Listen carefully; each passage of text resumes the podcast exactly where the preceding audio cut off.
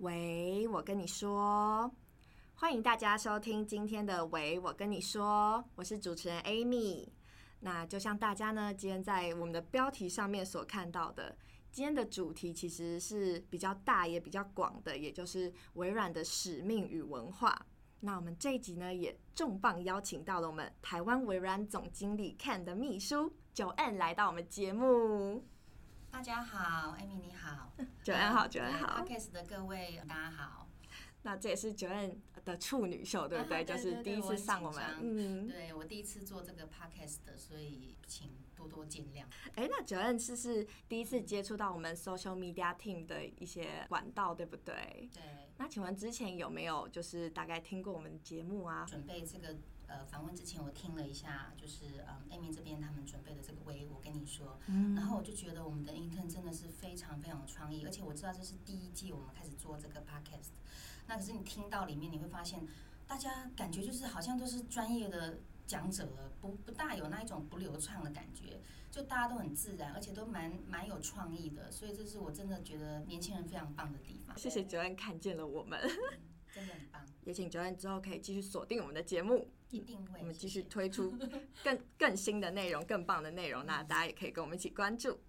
好，那今天的节目呢，我们主要会分为两个部分。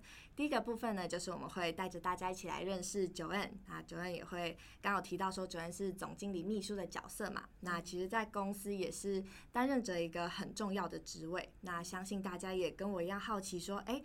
总经理秘书在公司是什么样的一个角色呢？那呃等等等也会请 Joanne 来跟着我们一起大揭秘一下。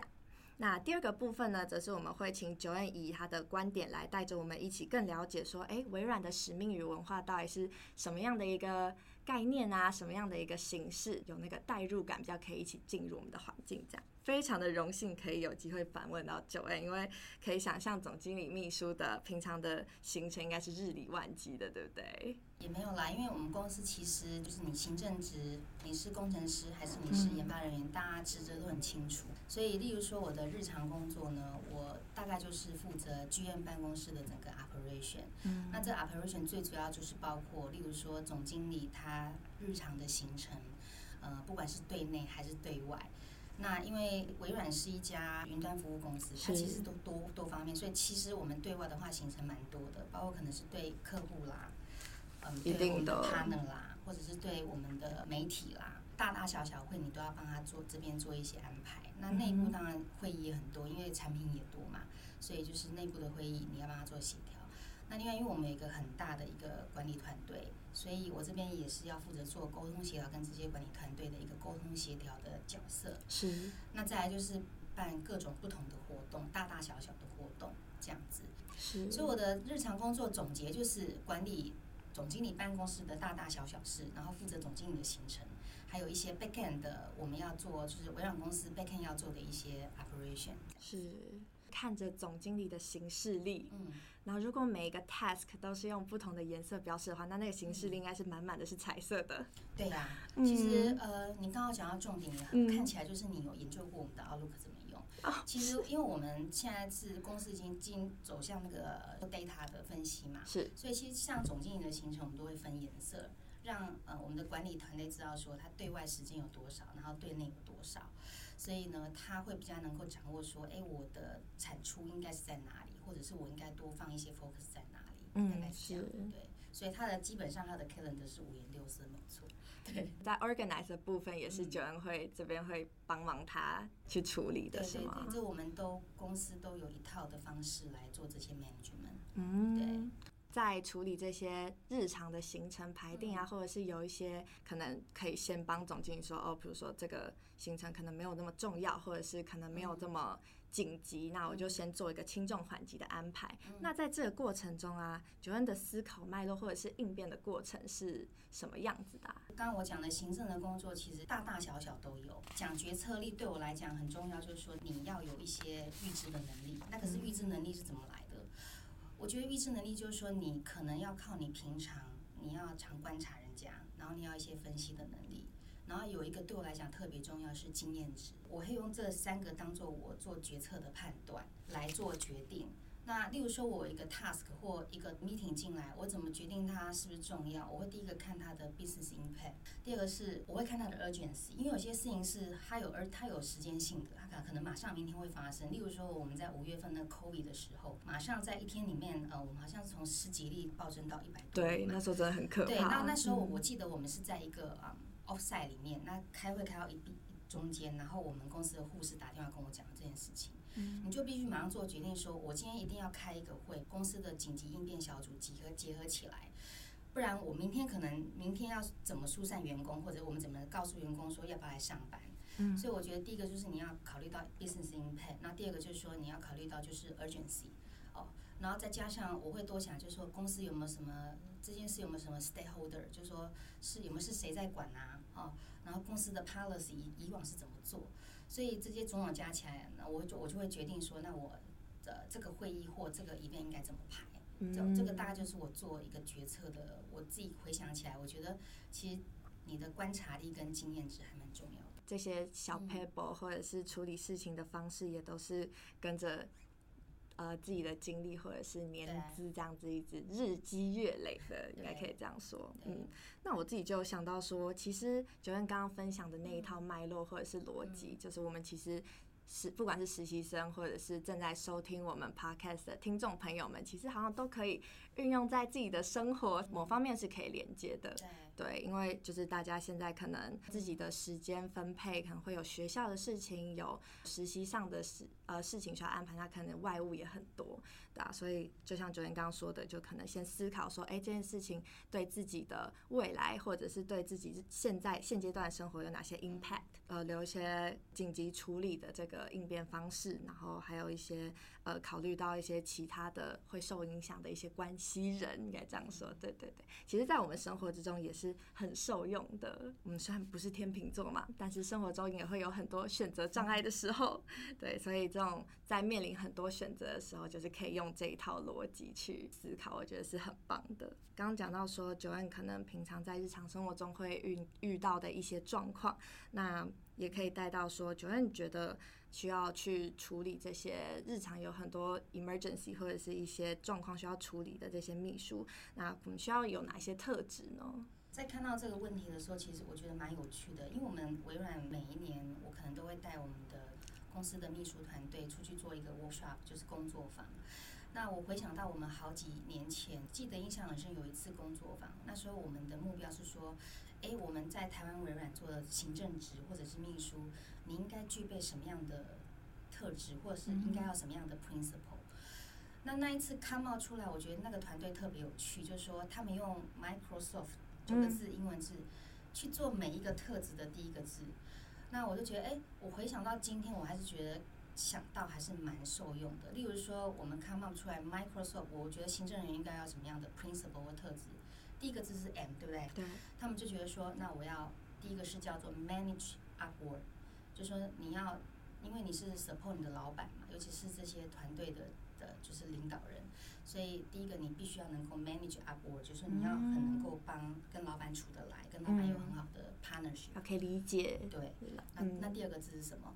呃，I I 就是你要 influence，你虽然是一个行政职，但是你还是 own 一个团队嘛，你是老板身边的帮手，你要发挥你自己的影响力，你不要觉得说我自己好像很微小。其实助理或部门秘书对于一个部门的士气是有很大的影响的，所以我觉得这个影响力很重要。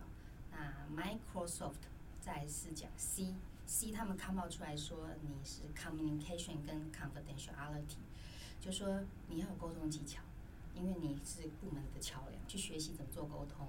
Confidentiality 大家就知道说做秘书保密性很重要。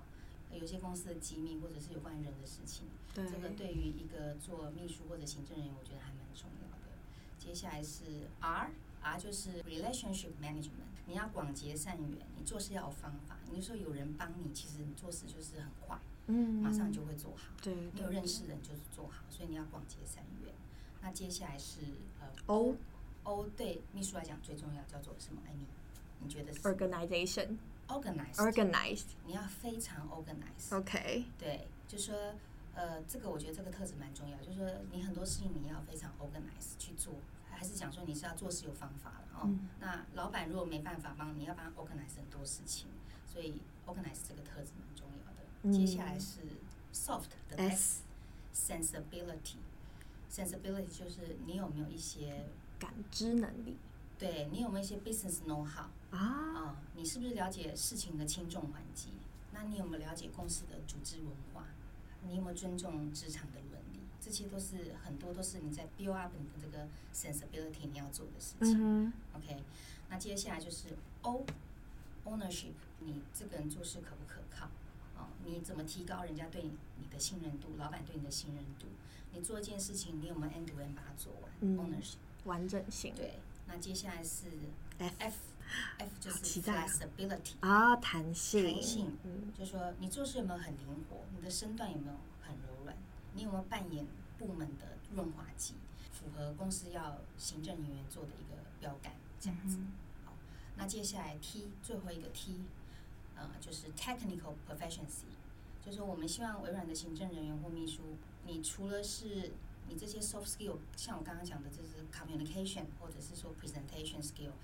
你的 PC skill、Office skill，你也要不断的能够优化，优化，嗯、你才能跟上公司或老板的脚步。对，所以他们 came out 出来就是说，Microsoft，我觉得你看到我今天是到好几年后，我还是记得这个字迹，因为很好记。真的。但我觉得 above all，我觉得这些东西都是可以训练的，你可以在你的工作上训练。我是觉得你想做秘书，你要有个特质，就是说，第一个你要对这个工作有 passion。那你怎么观察你对这个工作有没有 passion？我观察那么多的秘书，我觉得哦，如果你是一个比较以人为本，就是说你是很喜欢照顾人，你比较以人为本，也许你会比较适合这样的工作。可以，还是从 Microsoft 的这几个字母的去发想的。那你都记起来了，对不对？那我记起来了，我是不会忘记，做笔记，不然你弄九个，你大概记不起来。真的 很很厉害耶！我们的秘书团都非常优秀，哦，好几年前事，我到现在都记得。这工作坊是他们花多久去 come up 的这个想法？大概两三个小时吧。很厉害耶！对，我们想要有一个 principle，说，哎，我们的 admin team 应该要遵守这样的 principle，是我们要朝向的方向。所以后来就是两三个小时，他们就讨论出来，而且他们为了好记，还弄了一个 Microsoft 这样子的真的，所以我觉得还蛮。真的，大家应该就是看完之后都忘不掉了吧？真的真的，很高兴今天在这边第一次跟外面分享，嗯、对，不然这是其实我们内部的一些自己自己的一些 workshop 出来的东西。哇，大家有听这一集的听众们真的是有福了，有福了！记得边做笔记，把它笔记下来。大家刚刚讲到，我觉得最有感的是最有感的其实是那个硬实力的部分呢，就是最后一个 T 的部分，嗯、就是毕竟微软它是微软也是一个科技公司嘛，嗯、就是嗯。可能平常的变化，或者是为了要适应各种变化，或者是可能就是不停在优化的呃工作上的工具之类的，就是也要让自己去，嗯，也要让自己的工作效率维持在一个呃水准之上，所以就要一直不停的优化自己的能力，对啊？这一点也是大家都要有的自觉。对，我觉得这个其实适用于各个行业或学生、上班族都可以。对，其实 Joanne 今天分享给我们的很多这些 tips 都是可以用在大家的生活上啦，或者是平常的呃工作能力上的提升，就是都蛮有帮助。行政人员有兴趣的同学们可以私下跟我多聊聊，没问题，我会把 email 公布在这里。哦，没问题，没问题，没问题。大家真的有福了，这一集真的是干货太多了，真的。Joanne 刚刚有提到说，其实，在微软已经有十四年的时间了，那。就是可以想象，对啊，就是可以在一个地方待到这么，就是还算蛮长的一段时间嘛，对啊，就是呃，想必微软一定是有一些元素啊，或者是一些呃特色是特别吸引你的，对不对？对，我自己也没想到说我可以待那么久的时间，因为我刚来微软第一年，我以为我大概做一年我就会死翘翘了，因为这公司。呃的组织太大，产品太多，嗯，你要 own 的东西很多，所以在第一年的时候是真的蛮痛苦的。就是说你要边学习，你要认识人，你要认识事，你要认识物，所以就那一年我会觉得特别痛苦。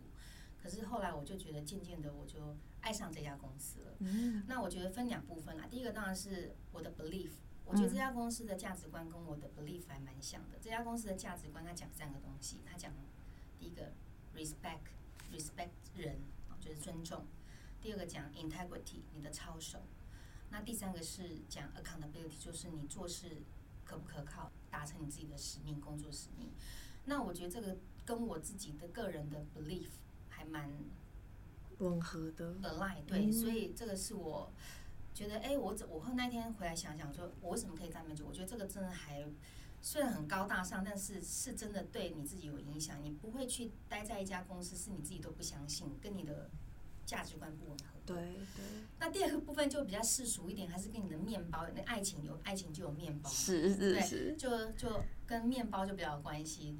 微软一直在从我我如果记得没有错，没有一年是掉过全世界，就是它一直都在全世界那个叫幸福企业的前十名。嗯，好像去年是第五名，如果没记错的话。那台湾常常是每一年都是拿幸福企业的第一名或第二名。那为什么我大家觉得台湾人是这个幸福企业？我觉得当然除了酬庸就是你想的薪水之外，我觉得它提供很多员工非常多的弹性。嗯，例如说，我举例，Amy 知不知道我们现在呃在 COVID，公司允许你在家上班，是是。那一文现在呃比较 stable 了，哎，公司就说那没有关系啊，那因为员工还是有些 concern 嘛，有些人他觉得说来公司还是不是很安全，他说那没关系，那我们允许你五十五十 percent，你可以跟你的 manager 谈好，你就可以五十 percent 在居家办公，五十 percent 就看你的 flexibility。嗯。哦，那另外我们。的假大家也知道，就是说不管是产假还是生病假，都是比较优于业绩的。大大小小的这些服委会活动，这些我觉得这个就不用讲，大家其实都看到办公室有很多东西。我另外举香港微软呢，他在去年开始 implement，就是说他每周五的下午，他们的总经理要求所有的员工都不能排会议。嗯。礼拜五下午叫做 focus hour，focus hour 叫什么？我以为会叫 happy time 之类的。我们还是要做一些学习，叫 focus hour。OK OK。我把时间留下来，我们不开会，我不帮你排会议，但是你这个时间我们做一些学习，你也可以看 email，你 whatever 你要做什么事情，这个就叫 focus hour。所以香港人是每周五下午是固定不排会的，那员工就会比较有时间去处理他自己，可能堆积一个礼拜的信件，或者他想做一些 learning。那我觉得这个就是提供员工非常多的弹性，嗯还有成长的空间。那我不知道 Amy 有没有看过新闻，日本微软也是前两年，嗯，开始做周休三日的这样的 practice。哦，周休三日，对，就他们只上四天班。他们做了一阵子，发现，哎，员工效率没有比较差，哎，反而是提升的，而且离职率没有比较没有比较高，哎，反而是降低的。所以其实我觉得就是公司会做很多的 initiative，是听到员工的声音，或者是符合未来的趋势。在这边我是真的还蛮。喜欢这家公司一些的弹性，还有优化这样的文化。嗯，办公室吃吃喝喝永远都不会少，有冰淇淋，呃，有早餐，还有下午茶，然后有呃这个 vending machine 有那个呃饮料柜，然后公司还有卡拉 OK KTV 室。没错，最近好像开了，必须去唱一下。对，那楼上因为。研发工程师常常要写 code，他们有休息室可以让员工睡一下觉。我觉得这些都是员工的 input，公司有听进去有做的。就说我觉得在软就是 flexibility 跟这个公司的工作环境，公司都有做一定的努力，这样子。对，social area 真的是相信是每一个实习生最喜欢待的地方了。对，很舒服。真的真的，嗯。Joanne 你觉得说，就是刚刚有提到说，哦，一直以来可能对于这个环境啊，就是是非常喜欢的，在这个比较变化的环境啊，然后需要迅速去适应很多不同事情的这个环境跟文化熏陶下，你觉得就是自己有没有经历一些转变呢？就因为这家公司的文化，所以就是有一些呃不一样的地方。我想先讲我的转变之前，我还是先把公司文化这个故事先讲一次哈。听众朋友可能比较知道说我我会做什么样的转变。我们讲文化，我们就大概讲到我们文化的转型，就 back to 二零一四年七年前，我们第三任执行长萨提亚上任。那那时候你几岁？二零一四年的时候，小学国二。国二，所以一定没有看这个消息，因为对你来讲没有兴趣，没有关系。所以我先把故事讲清楚。OK OK。就是呃，我们那时候我们的第二任执行长是叫 Steve Ballmer，他就退休了。那那时候我们要找第三任执行长。那那时候呼声最高，其实有很多人，包括我们那时候一直以为是什么福特的执行长，嗯，全球执行长，或者是 Nokia 的执行长，都一直在名单上面。结果后来就爆出一匹黑马，在二零一四年担任这个云端运算的萨提亚，他上上任。那萨提亚大家都知道他是印度裔，他是一个非常，我会用文青这两个字形容他，就是他就是一个文艺少年，因为他喜欢看书，喜欢读诗这样子。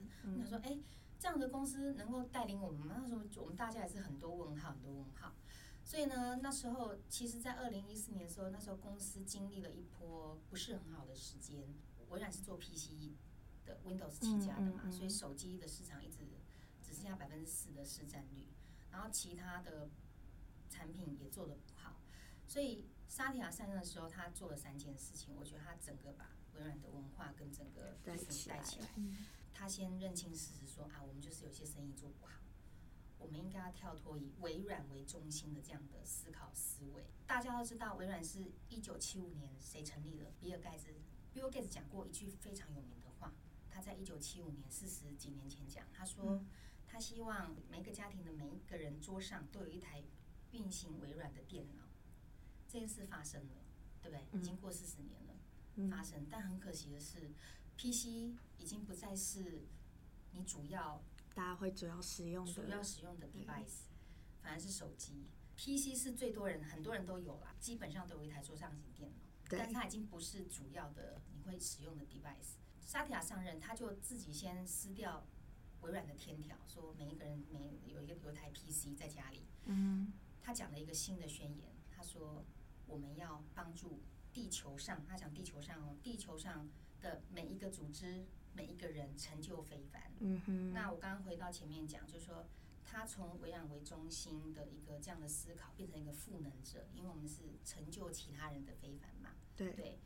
所以我觉得他第一件事就是说，你先跳脱这样子，为以微软为 Windows 为中心这样的思维。OK。那第二件事，我觉得他做的蛮好的是，就是说，以往的 CEO 一上任，很多都是先说啊，那我就要做一些策略的布达，然后组织的改组。对。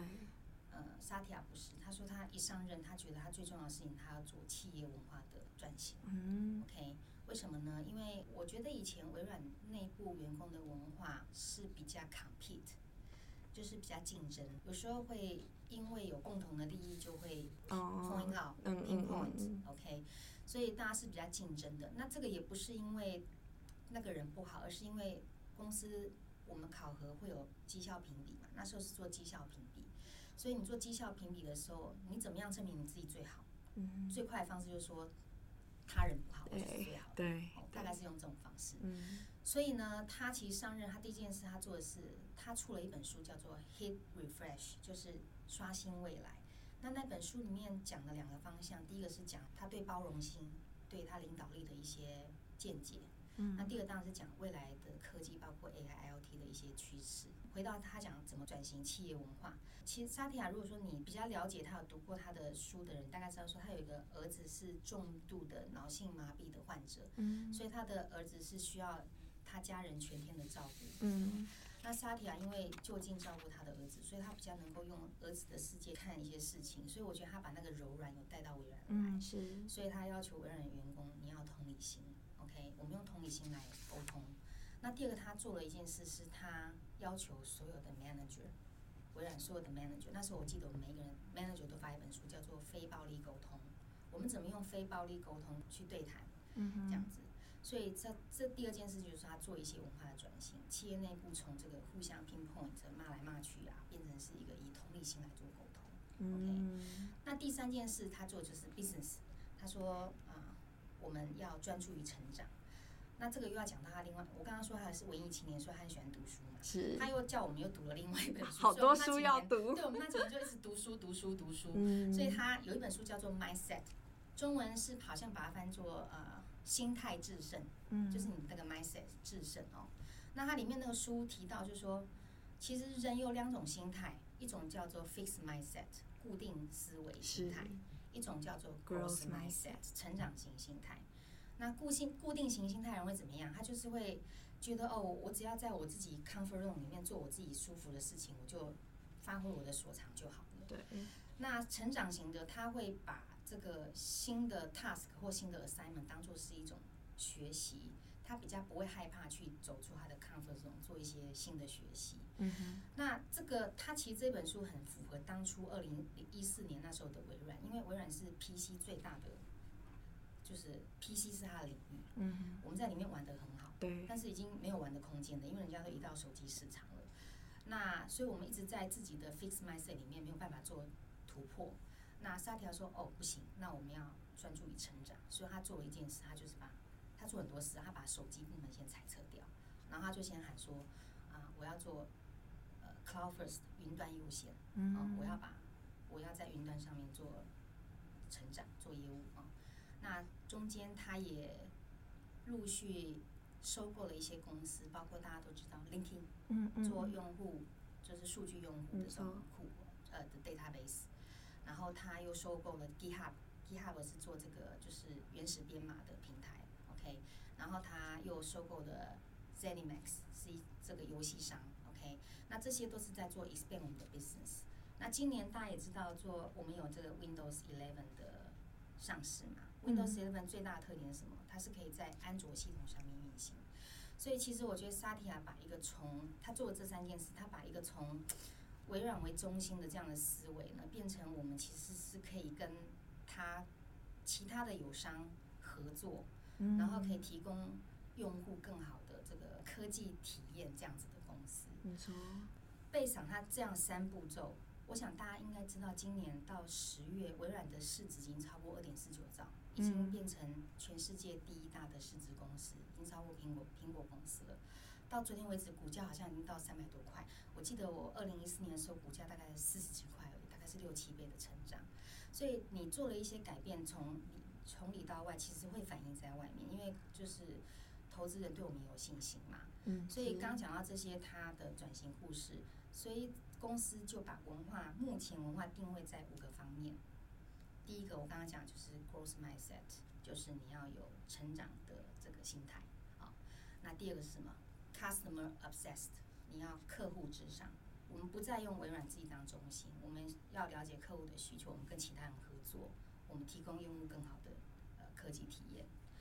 第三个，One Microsoft，一个微软，嗯，直翻就是一个微软，就是说我们内部不要再打架，我们用同理心来沟通。那第四个是讲 Diversity and Inclusion，就是多元与包容，就很容易了解嘛，就是我们包容不同不同的族群啊、年纪啊，就是这样子。那最后一个是 Make a Difference，做出改变，就说每一个人 employee 都可以做出一些改变。OK，所以大概是这个五方向。所以回到你刚刚问我问题，说我这几年里面，我觉得最大的不同是什么？刚刚讲的五个东西，其实对我都有影响。但是我自己会觉得，呃，多元与包容就是 diversity and inclusion，还有这个 growth mindset 对我来讲影响是最大的。那包括 growth mindset，以前大家可能定位秘书就是做幕僚嘛，我们在背后把自己的行政职做完就好了。可是现在公司鼓励你要走出去。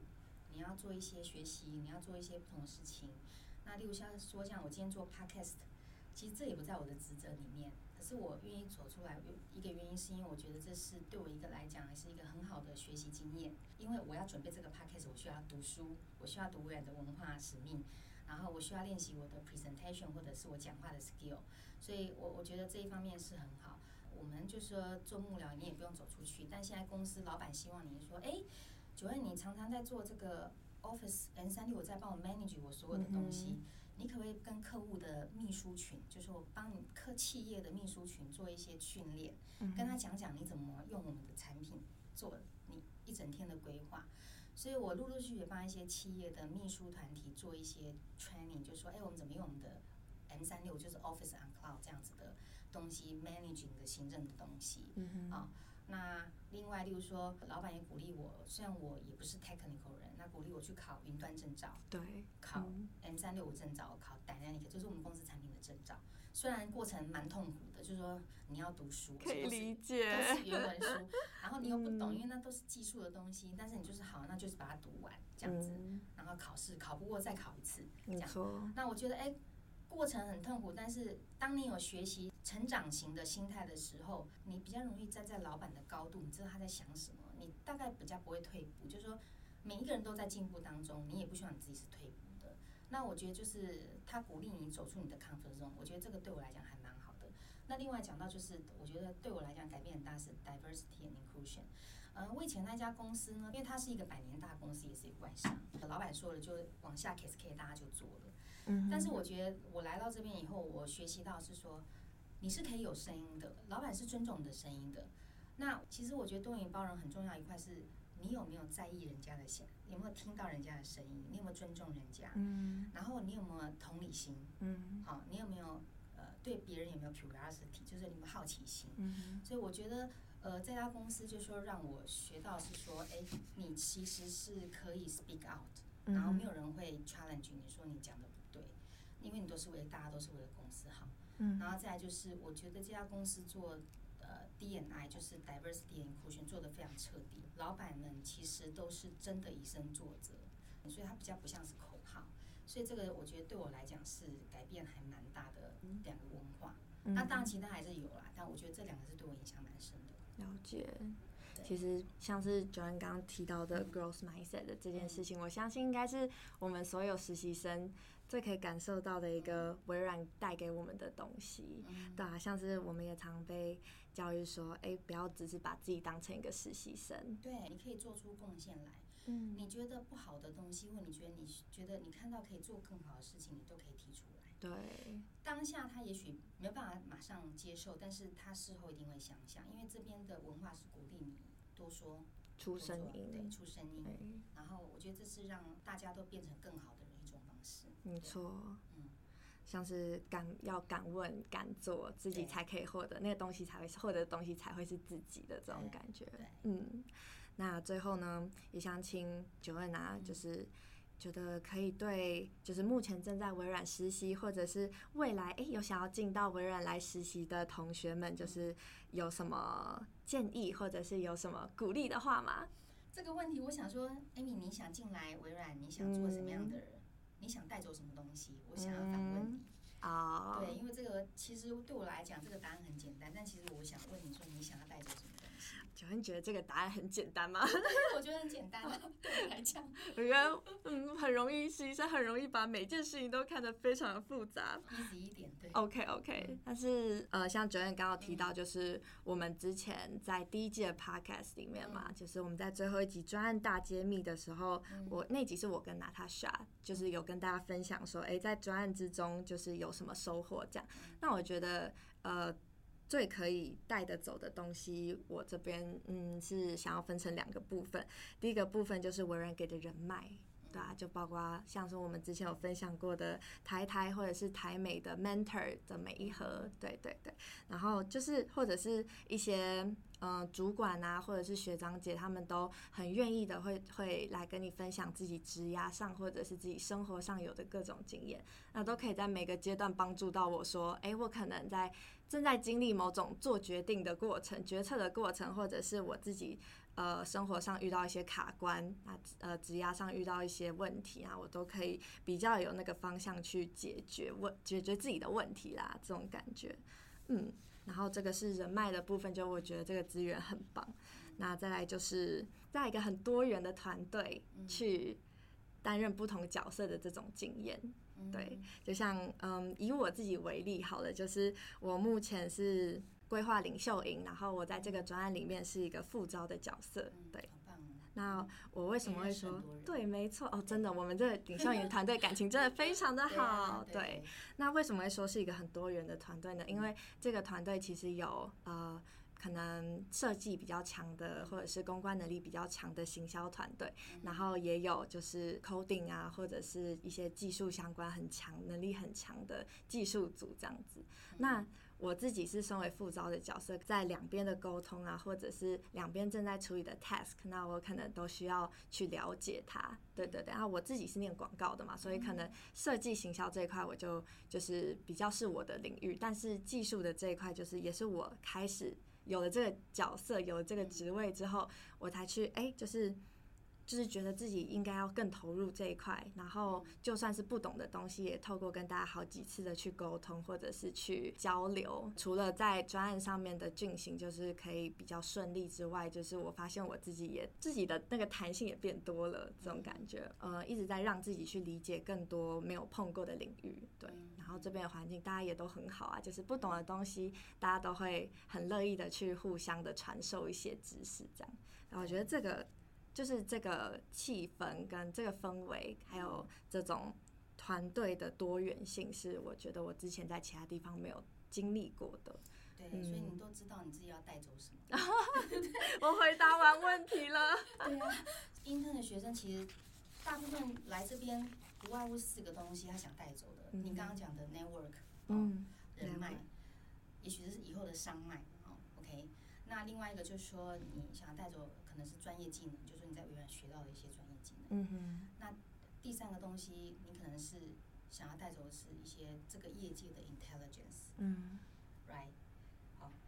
那第四个，很多学生是因为他可能要出国干嘛，想要带走是一个推荐函的的，这个都有可能。嗯。那我是觉得说，你想要带走什么，你就要从那边那一方面做努力。我我想每一个我问每一个人，他都可以想说，喂，我想要带走什么。